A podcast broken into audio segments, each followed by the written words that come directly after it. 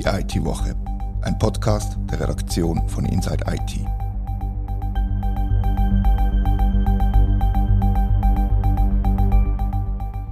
Herzlich willkommen zur IT-Woche. Heute gehe ich mit dem Thomas Schwendener und dem Philipp Anz zurück in die Schule, oder zumindest fast.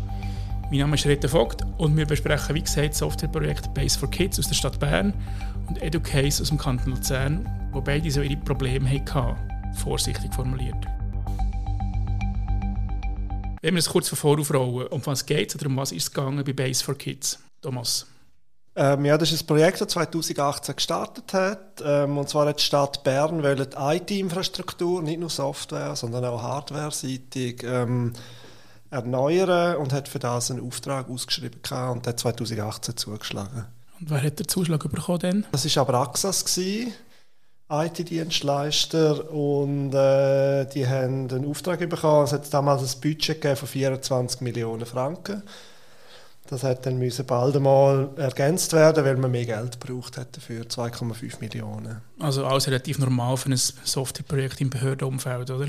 Ja, zumindest ist es keine Seltenheit, dass es einen Nachkredit braucht. Ist das sonst unter einem, wie soll ich dem sagen, unter einem guten Stern gestanden, das Projekt, oder ist es von Anfang an so ein bisschen schwierig gewesen? Nein, es ist eigentlich ein Evergreen auf Inside IT. Das hat 2019 haben sich, also ein Jahr nach dem Start, haben sich Beschwerden angefangen, Häufen von Lehrern, sie können nicht drucken, die Geräte stürzen die ab. Das hat dann äh, immer mehr dazu geführt, dass man die Sachen in Frage gestellt hat und äh, man hat dann auch Berichte in Auftrag gegeben und es ist, äh, man muss es als Debakel bezeichnen schlussendlich. Bei EduCase könnte man das ähnlich zusammenfassen, oder Philipp? Das äh, ist auch ein Projekt, das schon einige Zeit am Laufen war und dann auch ins Trudeln gekommen ist. Es ist ein bisschen kleiner als jetzt das in Bern. Es ist auch eine reine Schuladministrationssoftware. Also eine Software, die ein bisschen weniger muss können als jetzt vermutlich Base for Kids in Bern.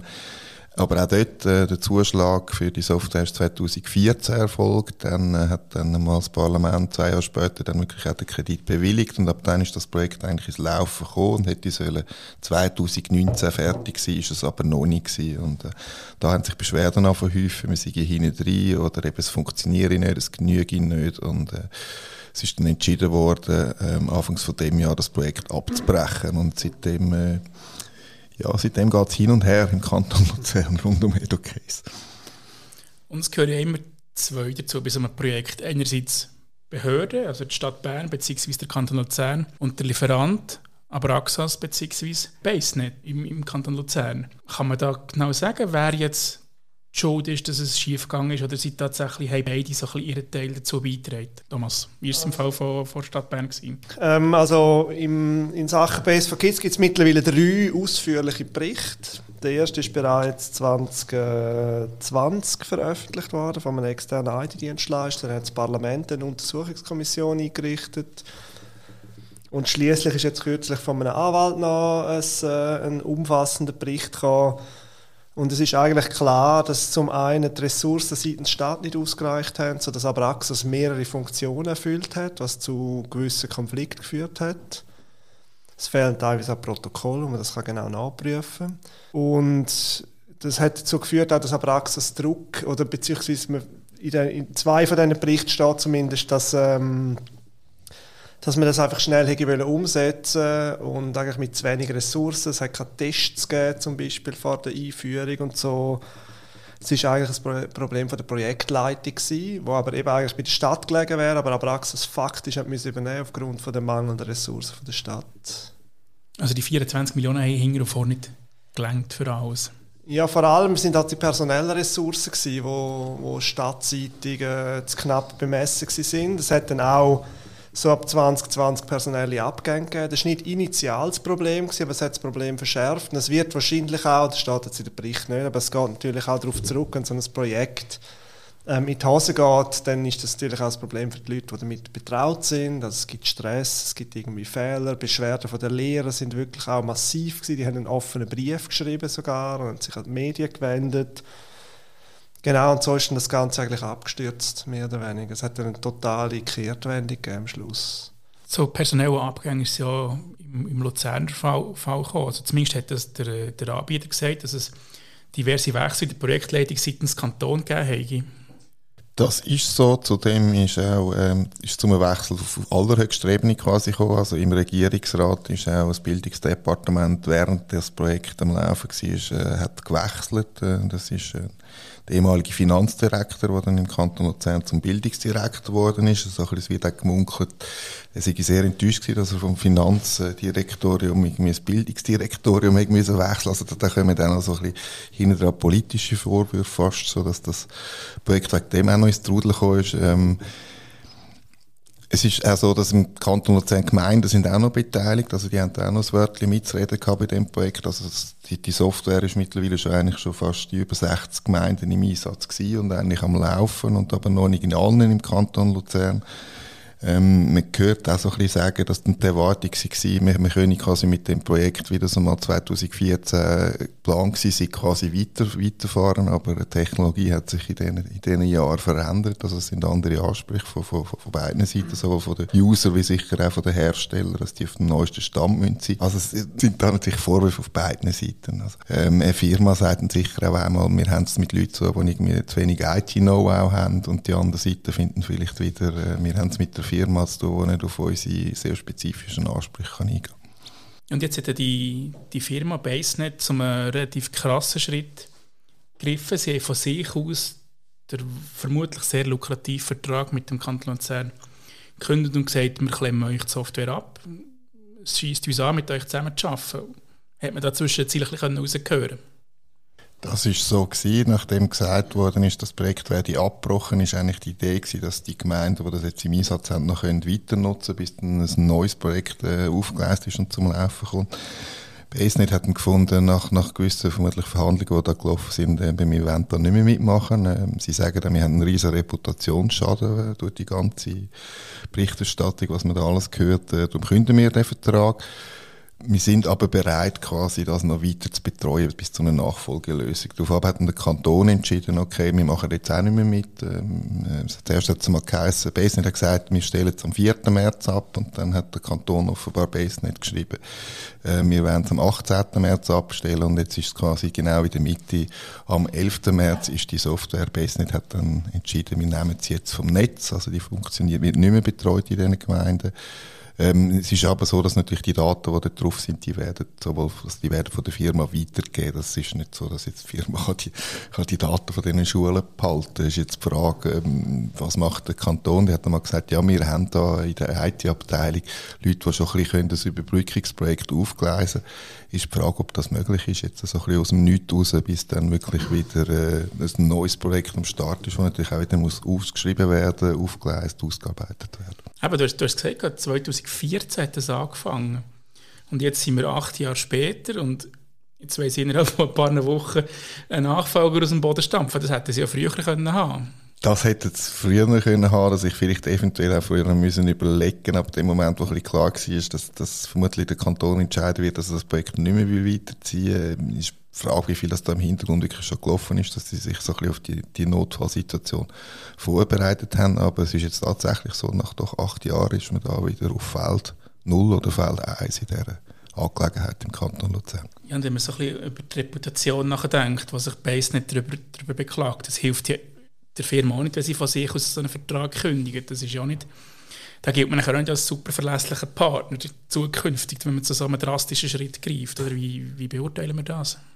Das ist sehr ein drastischer Schritt, weil bei Business sagt, sie haben das quasi besprochen und, äh, mit, mit ihren Anwälten und sagen darum, äh, wir haben jetzt den Schritt gewählt, was auch noch jetzt äh, gesagt worden ist, wo, wo BaseNet die Software abgestellt hat. Ähm, ist eigentlich so, dass, dass man da noch Verträge hat, also quasi die Gemeinde oder der Kanton hat eigentlich für, sagen wir, für die Maintenance von den äh, Orten, wo sie am Einsatz ist, jetzt noch müssen zahlen und hat dann plötzlich nichts mehr gezahlt. Also das ist dann auch noch der Vorwurf, okay, ähm, ihr schuldet uns eigentlich noch Geld, das ihr nicht zahlt habt, für das, was wir geleistet haben. Da ähm, wird sich jetzt zeigen, was es für Aufarbeitungen geben wird. Also es kann gut sein, dass da wirklich noch zum, zum Gerichtsweg kommen wird vom, von Kantonsseite oder von der Firmaseite mit diesen Vorwürfen rum sind. Es kann auch sein, dass man sich da irgendwann doch noch gütlich einigt und das ein bisschen auf einem äh, angenehmeren Weg aufarbeitet. Das wird sich in den nächsten Monaten zeigen. Wie ist es in der Stadt Bern? Da ist jetzt vor allem der, der schwarze Peter, in Anführungszeichen, scheint jetzt vor allem bei der Stadt zu liegen und Abraxas scheint da feiner auszuziehen, in der Wahrnehmung, bei mir zumindest. Ist das so oder hat Abraxas auch einen Reputationsschaden zumindest oder etwas Ähnliches davon getragen? Also, dass sie feiner aussehen, kann man glaube ich nicht sagen. Ähm, wir haben ja 2019 schon bei der ersten, oder im 2020 besser gesagt, äh, über den ersten Bericht geschrieben gehabt. Damals war von einem tiefen Graben von Abraxas und der Lehrer gedreht gewesen. Eben mangelnde Dokumentation, ungenügende Vereinbarungen und so weiter. Ähm, aber Axis hat dann sehr erzürnt auf den Bericht reagiert und sich bei uns gemeldet. Die Quellen haben alle verhebt, die Aussagen auch. Das ist dann allerdings beim zweiten Bericht vom Parlament und jetzt auch beim, äh, beim juristischen Bericht differenziert worden. Man muss es aufteilen, oder? Also wie gesagt, es ist aufgrund auch von der personellen Ressourcenmängel von der Stadt so gewesen, dass Abraxas mehrere Rollen inne hatte, im Steuerungsausschuss, in der Projektleitung und zugleich Anbieter war und da eben, wie, wie ich schon gesagt habe, dass die mangelnde Dokumentation ist, ähm, ist beklagt worden. Ähm, es hat Druck gegeben, dass, äh, das Projekt möglichst rasch umzusetzen. Offenbar auch seitens Abraxas, wo eben faktisch äh, Projektleitung gemacht hat und gleichzeitig halt Anbieter war ein kleiner Interessenskonflikt, oder nicht? Ja, muss, muss man schon so sagen. Und ähm, es ist jetzt nicht so eine total klare äh, Schuldzuweisung in dem Sinn, aber man hat dann ähm, das Projekt auch ganz neu aufgeleisen. Also es ist am Anfang ja auch von Abraxas ähm, eine Lösung offeriert worden und die hat Zuschlag erhalten für eine Kombination von Apple Hardware und Open Source Software. Das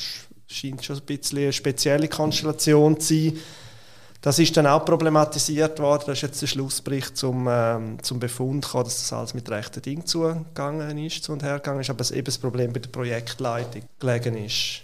Ist ja das, das Projekt Base for Kids, ist das jetzt so am Ende, so wie, so wie zu Luzern, oder wie ist da der Stand im Moment? Es ist ein bisschen anders. Das, eben, das ist natürlich ein viel grösseres Projekt. Es ist nicht nur Software, sondern es ist IT-Infrastruktur für Lehrer und Schüler. Also es ist wirklich etwas, wo halt ständig gebraucht wird. Was gehört ja aus diesem Projekt dazu? Kannst du ein bisschen aufzählen? Eben, es hätte äh, Open-Source-Applikationen sollen geben. Die sind jetzt, und das ist der grosse, der grosse Umschwung, die sind jetzt durch Microsoft-Apps ersetzt worden. Das war auch eine Niederlage für die Open Source Community, die natürlich sagt, das ist ein Problem von der Kombination von der ähm, sehr proprietären Hardware-Welt Apple und äh, der Open Source, dem Open Source Ansatz. Dann sind eben Apple-Geräte beschaffen worden. Ähm, ich glaube, das Netzwerk ist ersetzt worden, teilweise zumindest. Das müsste ich nochmal ganz genau nachschauen. Aber wie gesagt, der Rahmen war so um die 25 Millionen Franken. Gewesen. Wie geht es weiter? Gibt es einen Ausblick, gibt es eine Möglichkeit zu einer, zu einer gütlichen Einigung zwischen der Stadt Bern und Abraxas? Oder? Laut Bericht und auch laut dem Bericht vom Parlament äh, oder von der Untersuchungskommission vom Parlament ist das Projekt jetzt auf Kurs mit diesen Änderungen. Allerdings haben wir vor nicht allzu lange einen Artikel geschrieben, dass der stadtseitige Verantwortliche geht. Sie suchen jetzt einen Product Owner, den haben sie glaube ich noch nicht gefunden. Ähm, wie sie in den Schulen aussieht, weiß ich nicht. Da müsste man vielleicht mal bei Lehrern nachfragen äh, oder warten, bis eventuell der nächste offene Brief dann äh, verfasst wird oder bis alles ähm, gütlich zu Ende geht. Auf jeden Fall hat die Stadt beschlossen, dass sie jetzt gewisse Massnahmen für Qualitätssicherungen einführen müssen, bessere Kontrollen implementieren müssen und dass da die Rollenverteilungen klarer sein müssen. Wie es dann am Schluss rauskommt, das wage ich nicht zu beurteilen, aber wie gesagt, sowohl äh, der Parlamentarische Ausschuss als auch der, der Anwalt, der den Schlussreport ähm, geschrieben hat, sagen, dass das Projekt auf Kurs ist jetzt. Also ich kann es vielleicht noch schnell präzisieren. Sie haben einen Product Owner eingestellt und der ist gegangen und jetzt sucht die Stadt Bern einen Leiter IT für die, für die Schulen. Das ist, also das ist sie haben quasi wie das Jobprofil geändert und sie haben wie selber festgestellt, dass, dass ein Product Owner nicht die richtige, das richtige Profil hat, offenbar für die, für die Position, sondern dass sie einen IT-Chef oder IT-Chefin brauchen. Wie geht es im Kanton Luzern weiter, äh, Philipp? Die, Leidtragenden sind ja vor allem einfach die Schulen, vor allem die von den Gemeinden, wo Educase schon im Einsatz war und jetzt quasi von heute auf morgen vor, vor einem riesen Schlamassel stehen. Ja, Anders kann man, kann man es ja nicht sagen. Die Software ist weg, die ist abgestellt und jetzt müssen sie wieder mit Excel arbeiten, wahrscheinlich.